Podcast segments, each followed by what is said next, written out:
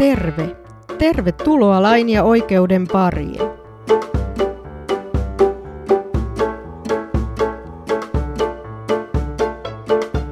Tässä podcastissa käsitellään mielenkiintoisia lain ja oikeuden kysymyksiä, toki tutkailemme asioita avarasti.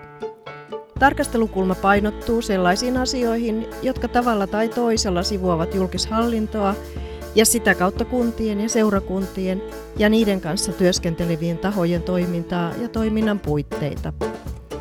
Tämä podcast sisältää jonkin verran pykäliä ja viittauksia pykäliin, ja kaiken muun ohella se saattaa sisältää myös tuotesijoittelua. Minä olen Mirja Niemi ja työskentelen lakimiehenä ja yrittäjänä Oikon Oy-nimisessä yrityksessä. Yritykseni tarjoaa oikeudellisia asiantuntijapalveluita julkisyhteisöjä varten.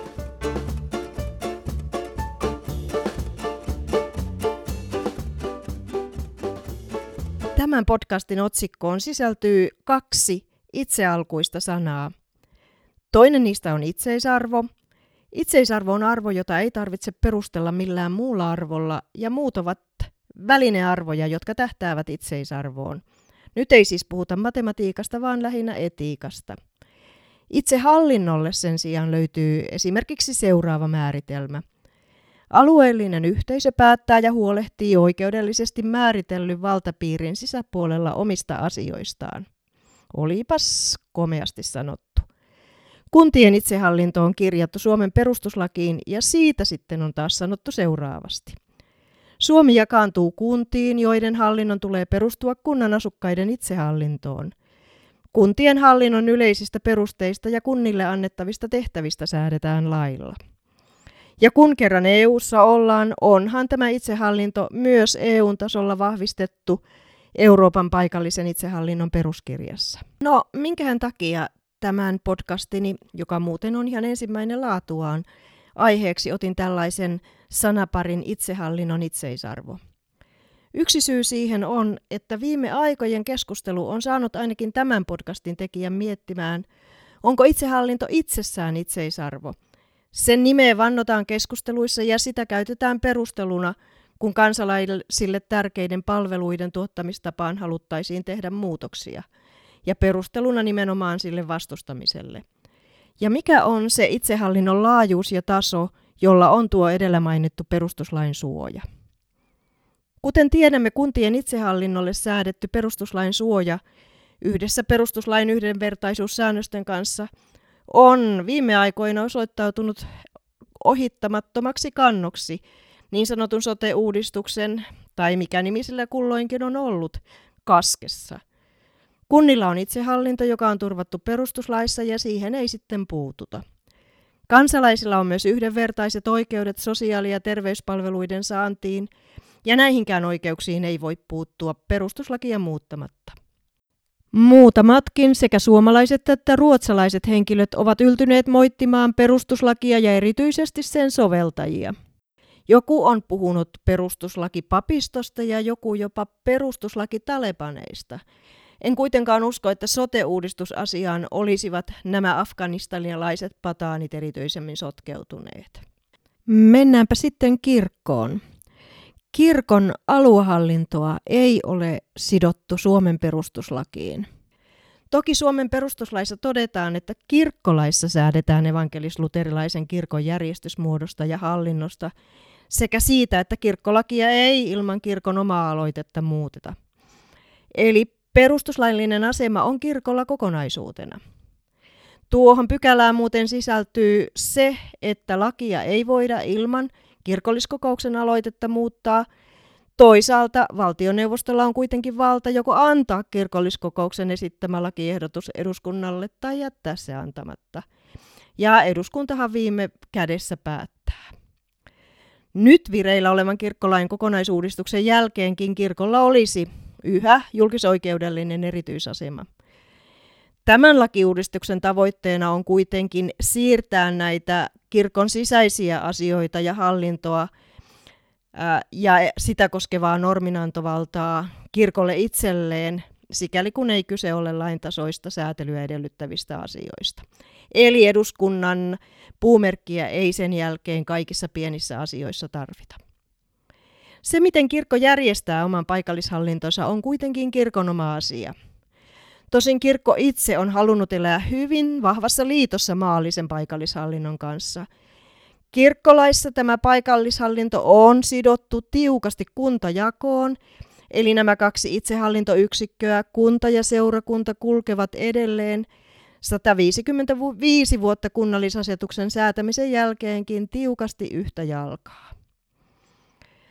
No niin, palataan kuntaan. Siis kunta on perustuslaissa turvattu hallinnollinen kokonaisuus, eikä sen asemaa voida ilman perustuslain muuttamista puuttua. Mutta miten tähän on tultu ja miksi meillä on sellainen paikallishallinto tai alueellinen itsehallinto, miten se sitten sanotaankin, kuin se nyt on? Ja kysyn tätä siksi, koska nykyisyyden ymmärtämisessä aika paljon yleensä auttaa se, että tuntee myöskin historiaa. Ennen pitäjän kokousten ja kuntakokousten aikaa hallintoon ja oikeudenhoitoon liittyvistä yhteisistä asioista päätettiin käräjillä. Tämä oli siis Ruotsin vallan aikaan.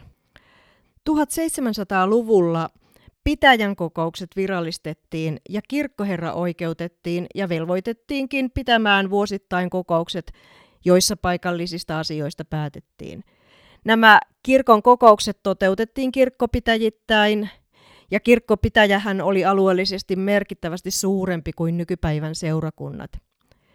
Kirkkopitäjä ja kirkon hallinnollinen jako ja päätöksenteko pääti niin maallisiin kuin kirkollisiinkin asioihin.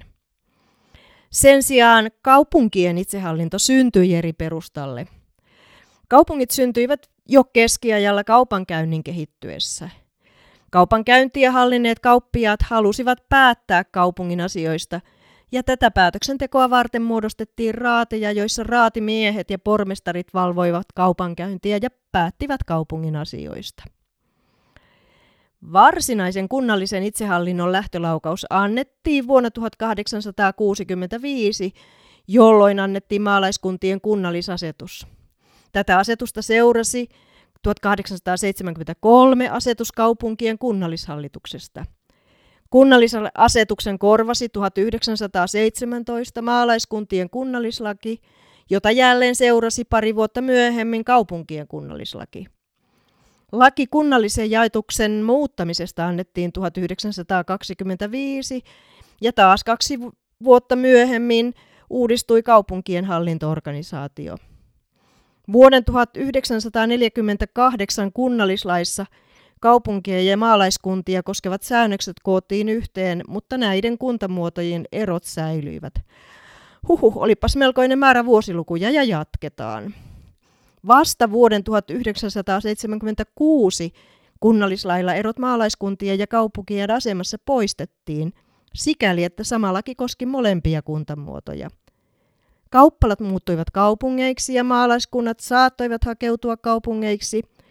Tämä johti joissain maalaiskunnissa hyvin ytimiin käypään ja melko tunteikkaaseen kinasteluun siitä, mikä on paikallisyhteisön identiteetti ja mikä hyöty on kaupunkisanasta.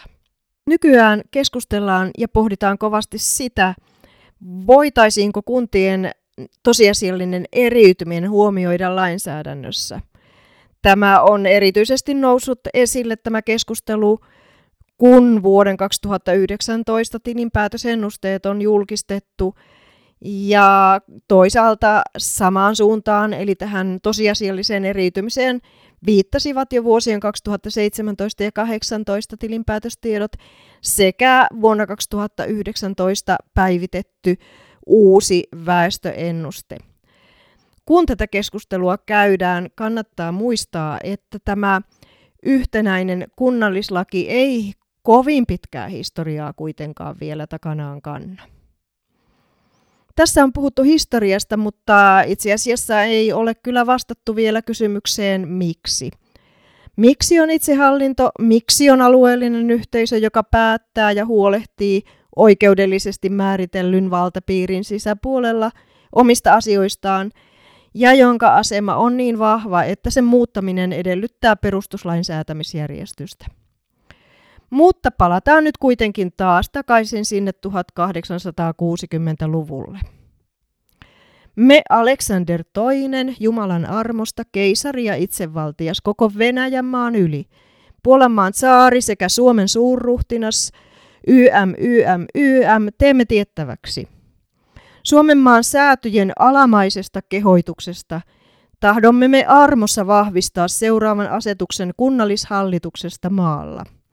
Ensimmäinen luku, yleisiä sääntöjä – Kukin seurakuntamaalla on itse päällensä erinäinen kunta, jonka jäsenten tulee laissa määrättyin rajain piirissä hoitaa yhteiset järjestys- ja talousasiansa, jolleivät ne voimassa olevien asetusten jälkeen kuulu julkisen virkakunnan tai oikeuden toimialaan. Luettelo kuntakokouksessa käsiteltävistä asioista oli pitkä, mutta tässä nyt jotain siitä listasta. Listassa oli kansakoulujen asettaminen, yhteisen järjestyksen edistäminen – terveydenhoito, heikkomielisten hoito, rahain takseeraus, kunnan valtuusmiesten valitseminen, kaitsiemiesten valinta ja muut samankaltaiset asiat, jotka voivat kuulua kunnan yhteiseen toimialaan.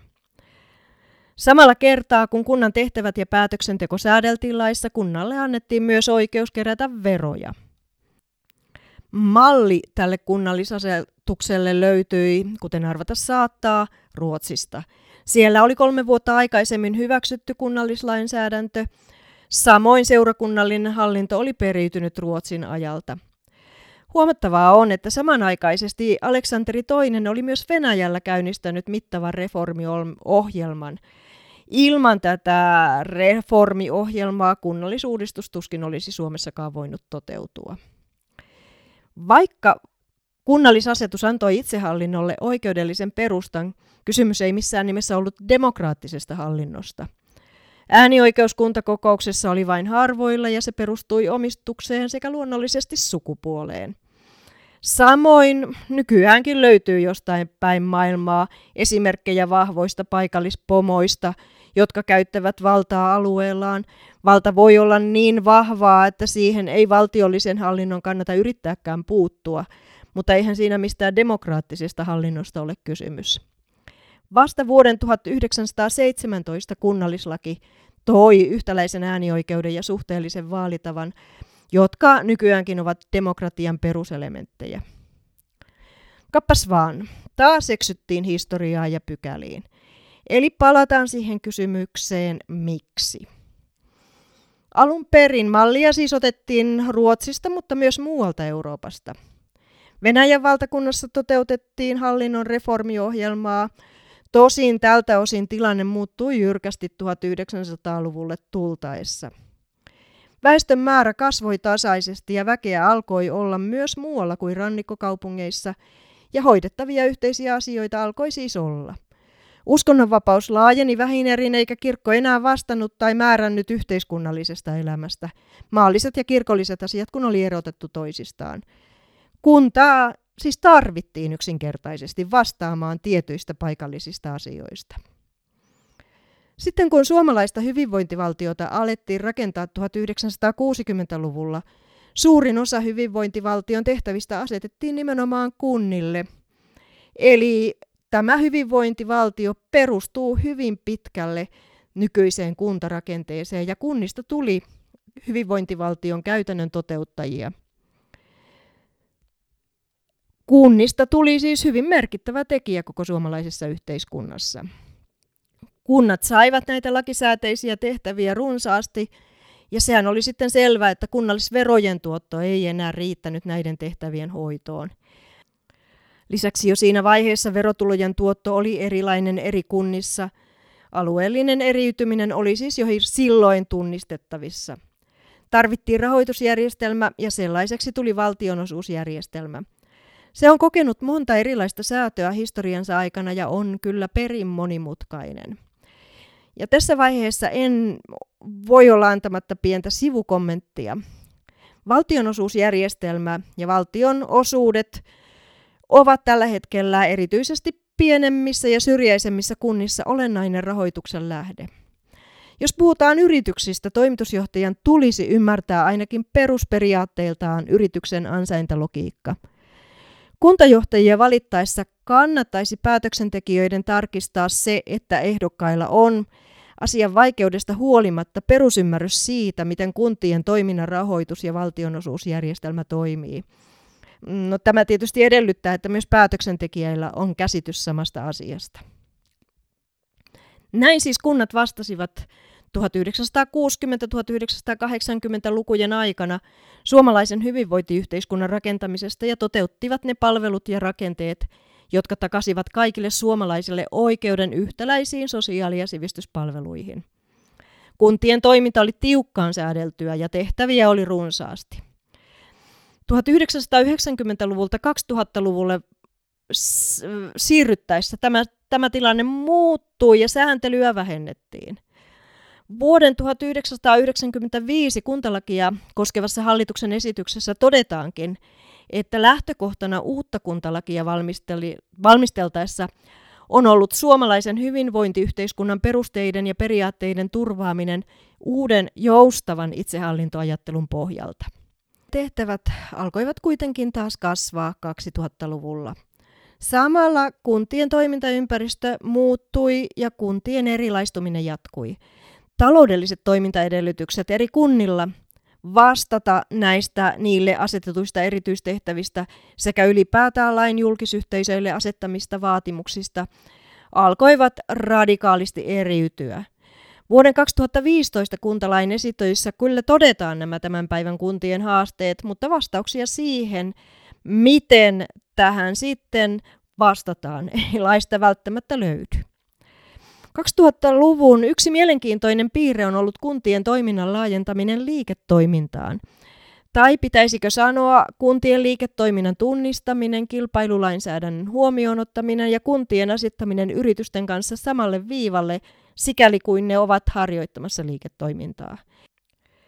Tai pitäisikö sanoa aiemmin julkisena toteutetun palvelun yksityistäminen ja kunnan siirtyminen palvelun tuottajasta palvelun ostajaksi – Kyse lienee näistä kaikista, mutta niiden tunnistaminen on olennaista, jotta kunta nykyisen lainsäädännön puitteissa toimisi oikein, laillisesti tarkoituksenmukaisesti ja myös turvaisi kuntalaisten palvelut.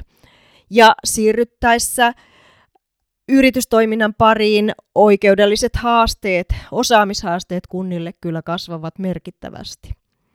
Aikojen saatossa kuntaa on siis tarvittu moneen – Hyvinvointiyhteiskunnan rakentamisessa kunnalla oli keskeinen rooli, vaikkakin valtio tätä rakennustyötä hyvin vahvasti ohjasi. Kuntien rakenteen ja lainsäädännön muuttuessa vielä syvempi on ollut yhteiskunnan muutos, johon tuossa on jo viitattu.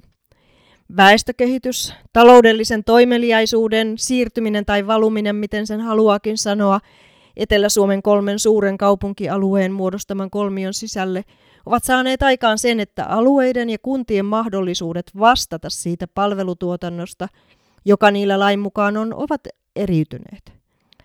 Kunnat odottivat 2010-luvun ajan sitä, että sote tai ihaa sote tai mikä nimi sillä milloinkin oli, uudistus lopulta toteutuisi ja vetivät vesiperän. Syrjäisemmille ja pienemmille kunnille on jäänyt vanheneva väestö – työttömyyden seurannaisvaikutukset ja alati kasvavat sotekulut sekä kaikki lainsäädännön vaatimukset sataprosenttisina. Sotea odotellessa lukuisten kuntien talous on ehtinyt painua niin sanotusti kuralle, ja vuoden 2019 tilinpäätösennusteiden mukaan valtiovarainministeriön selvitysmiehet tulevat kyllä olemaan seuraavina vuosina kovasti kiireisinä kriisikuntamenettelyitä pyörittäessään – Tähän kriisitietoisuuteen on ikään kuin herätty tänä keväänä, vaikka jo es, jos edellä kuvattuja indikaattoreita olisi halunnut lukea ja miettiä, mitä niistä seuraa, johtopäätökset olisivat olleet nähtävillä jo vuosikaudet. Samaan aikaan myös ihmisten tapa tehdä työtä ja asua ja elää on muuttunut. Työtä voidaan tehdä monessa paikassa, eikä se ole sidottu johonkin kiinteään toimipaikkaan – Työ muuttuu ja joillekin pirstaileinen useista osista koostuva työn kokonaisuus on mieluisampi vaihtoehto kuin yhteen työnantajaan ja työpaikkaan sitoutuminen. Myös asuminen muuttuu. Ihmiset jakavat asumistaan haluamalla tavalla, eivätkä välttämättä halua sitoa asumistaan omistamiseen.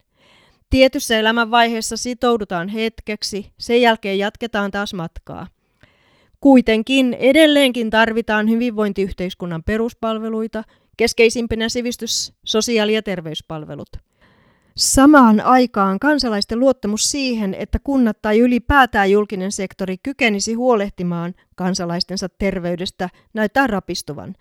Enenevä osa kansalaisista pyrkii hakemaan turvaa yksityisten vakuutusten kautta sillä välin, kun poliittiset päättäjät yrittävät saada läpi omia tarkoitusperiään – niiden osalta voi ainakin kysyä pari viime hallituskauden kokemusten pohjalta, onko niiden ytimenä tosiaankin kansalaisten hyvinvoinnin turvaaminen. Toki yksityistä turvaa voivat hakea vain ne, joita, joille sitä on lähiseudulla ylipäätään tarjolla tai joilla siihen on varaa. No sitten mennäänpä takaisin sinne kirkon puolelle, jonka olen hetkeksi unohtanut. Palataan nyt kuitenkin tähän toiseen perustuslain mainitsemaan itsehallintoyksikköön. Kirkkolakiakin on onnistuttu vuoden 1869 jälkeen muutaman kerran muuttamaan, vaikka sen muutos edellyttääkin kirkolliskokouksessa kolme neljäsosan määräenemmistöä. Siihen määräenemmistön kiveen on historiansa varrella karahtunut jokunenkin järkevä lainmuutosesitys. Kirkko on vähinerin yhä enemmän tehnyt eroa valtioon, Toki varsinainen ero tapahtui jo vuoden 1869 kirkkolain yhteydessä. Toki kirkolla on sen jälkeenkin ollut erityisasema erityisesti rahoitusasioissa. Tätäkin erityisasemaa on kuitenkin vähinerin purettu. Viimeisimpänä kirkon osuus yhteisöveron tuotosta muuttui opetusministeriön maksamaksi korvaukseksi kirkon yhteiskunnallisten tehtävien hoidosta. Vaikka kirkon sisällä seurakuntien itsehallintoa ei perustuslakiin olekaan kirjattu, kirkko on itse tiukasti pitäytynyt sekä siinä, että seurakuntahallinto perustuu maantieteellisesti rajattuihin seurakuntayksikköihin, myöskin siihen, että tämä aluejako noudattaa kuntajakoa. Kaupunkien sisällä tosin on rakennettu erilaisia aluerajoja joko yhtymä- tai alueseurakuntarakenteessa. Edellä mainittu alueellinen polarisoituminen on realismia myös seurakunnissa. Mutta hetkinen. Sana polarisaatio on muotia, mutta mitä se oikeasti tarkoittaa? Selityksiä on monia, mutta yksi, jonka löysin, oli aika mielenkiintoinen. Löysin nettisivun nimeltään kirjain kirjaimelta sanottuna depolarise.fi, jonka ajatuksena on vastakkainasettelun purkaminen ja toimivien väestösuhteiden edistäminen dialogilla ja sovittelulla. Näillä sivuilla todettiin, että polarisaatiolla on kolme peruslakia. Polarisaatio on ajatusrakenne, me vastaan ne. Polarisaatio saa voimansa mustavalkoisesta me ja ne ajattelusta, joka on ajatusrakenteena itsessään neutraali. Sitä esiintyy kaikkialla. Se muodostuu ongelmalliseksi vain, kun se vahvistuu liiallisesti.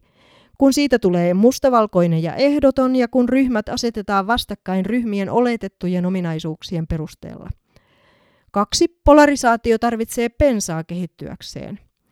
Polarisaation pensana toimii identiteettipuhe, se, että puheella määritellään jonkin ryhmän identiteettiä.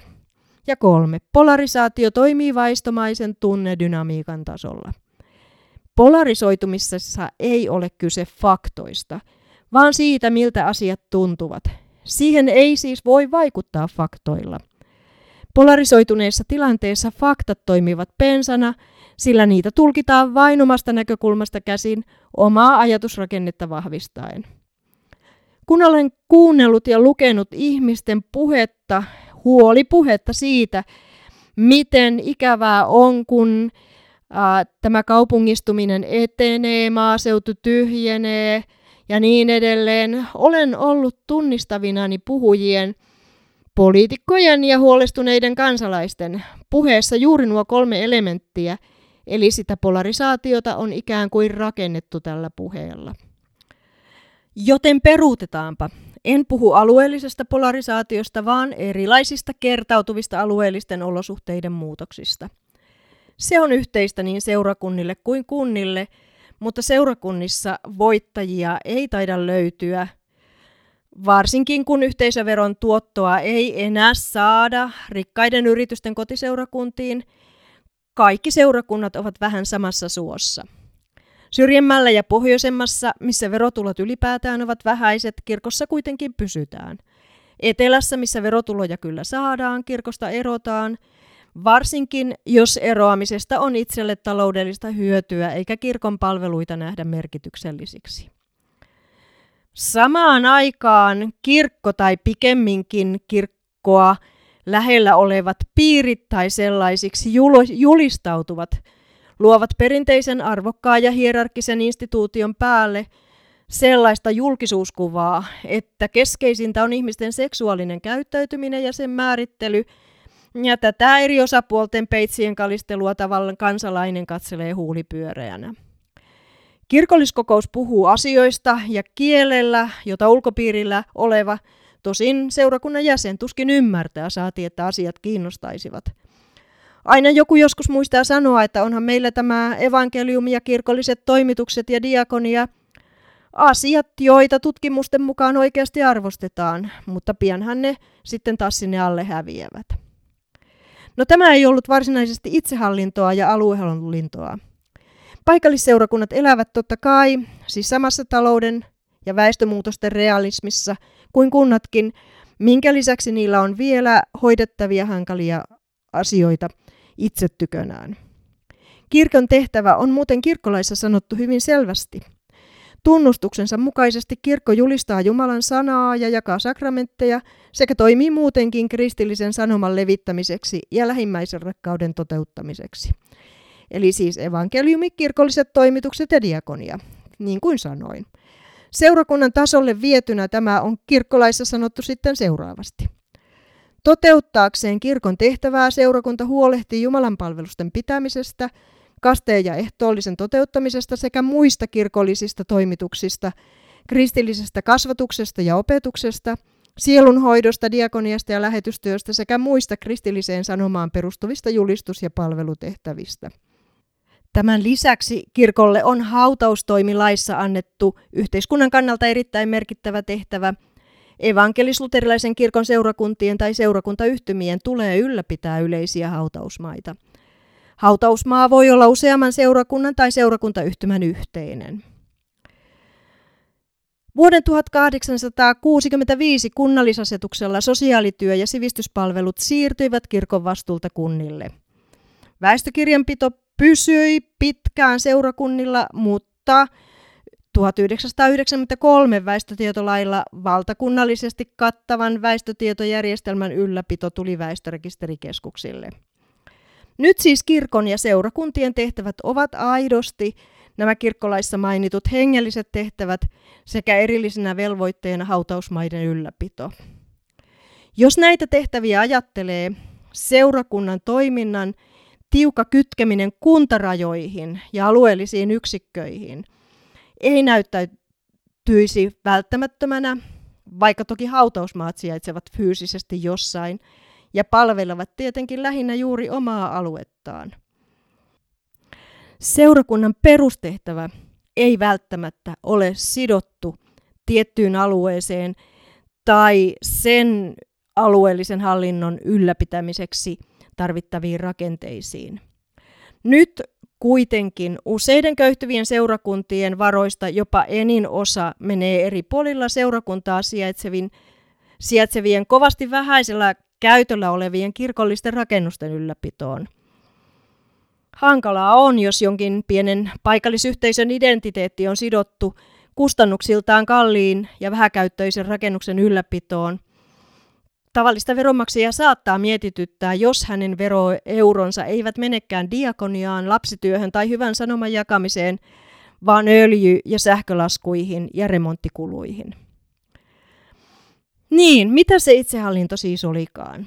Tässä alussa sanotun mukaisesti alueellinen yhteisö päättää ja huolehtii oikeudellisesti määritellyn valtapiirin sisäpuolella omista asioistaan. Itsehallinto on syntynyt, kun paikallisesti on ollut asioita, joista on pitänyt huolehtia, eikä niiden hoitaminen ole kuulunut valtion tai oikeuslaitoksen toimialaan. Kun väestö on kasvanut, koululaitoksesta on pitänyt huolehtia, samoin sosiaali- ja terveydenhoidosta.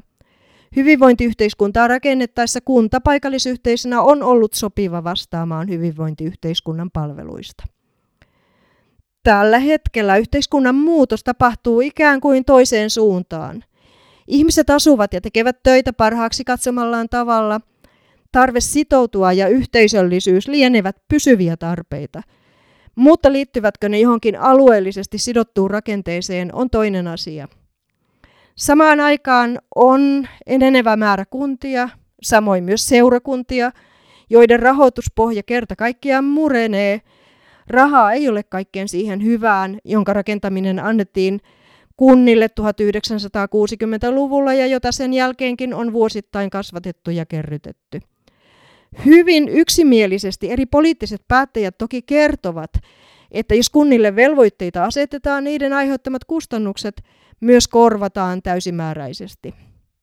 Kukaan ei oikein uskalla esittää kysymystä, riittävätkö Suomessa julkiset varat ihan kaikkien aina vain enenevien palveluiden tuottamiseen ja ihan kaikkialle, niin että kustannukset tosiaan voitaisiin kattaa ja mistä ne sitten katetaan. Tai ei ainakaan uskalla vastata siihen kysymykseen. Sama koskee myös evankelisluterilaisen kirkon seurakuntia.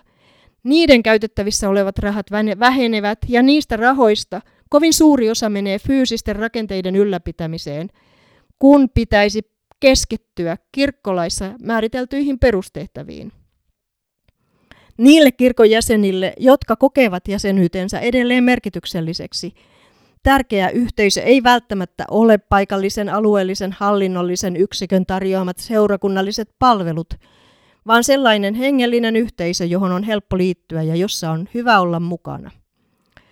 Niin kauan kuin paikallisen hallinnon palveluita mietitään rakenteet ja paikallinen päätöksenteko edellä, tätä eriytymisen ja resurssien loppumisen ongelmaa on vaikea ratkaista.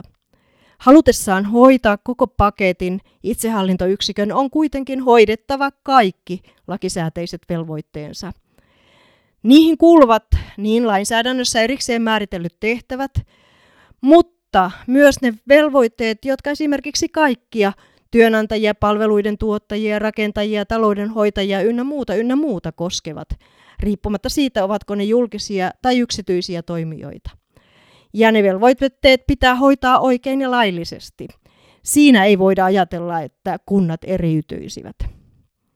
Samaan aikaan ihmiset eivät enää halua elää niissä perinteisissä raameissa ja elämisen malleissa, joita varten laitihallintorakenteet aikoinaan säädettiin. Ei välttämättä eletä koko elämää yhdessä paikassa. Eletään jopa samanaikaisesti useammassa paikassa. Ei tehdä samaa työtä koko elinikä.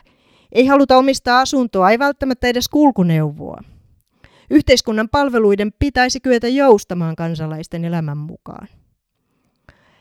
Tästä kaikesta pohdinnasta syntyi tämän podcastin otsikko Itsehallinnon itseisarvo. Eihän tästä sitten mitään selvää ratkaisua tai johtopäätöstä tainnut syntyä. Mutta tuon ajallisen historiallisen kehityksen kuvaaminen ja ainakin yritys vastata tähän miksi-kysymykseen saattaa antaa hiukan perspektiiviä nykytilan arviointiin. Oikeudellisia esteitä saati perustuslaillisia esteitä sille, että luotaisiin rakenteita ja toimintamalleja, jotka ottavat huomioon sekä kansalaisten nykytodellisuuden että alueellisen eriytymisen, ei ole. Ehkä pääasiassa pitäisi kuitenkin olla kansalaisten eikä hallinnollisten rakenteiden ja päätöksenteon. Jos jaksoit loppuun asti, hyvä kuuntelija, kiitos sinulle sinnikkyydestä. Seuraavalla kerralla puhutaan ehkä jostain hiukan konkreettisemmasta. Ja jos sinulla on ajatus siitä, mikä voisi olla hyvä podcastin aihe, laita sähköpostia osoitteeseen mirja at oikon.fi. Siihen asti kuulemisiin.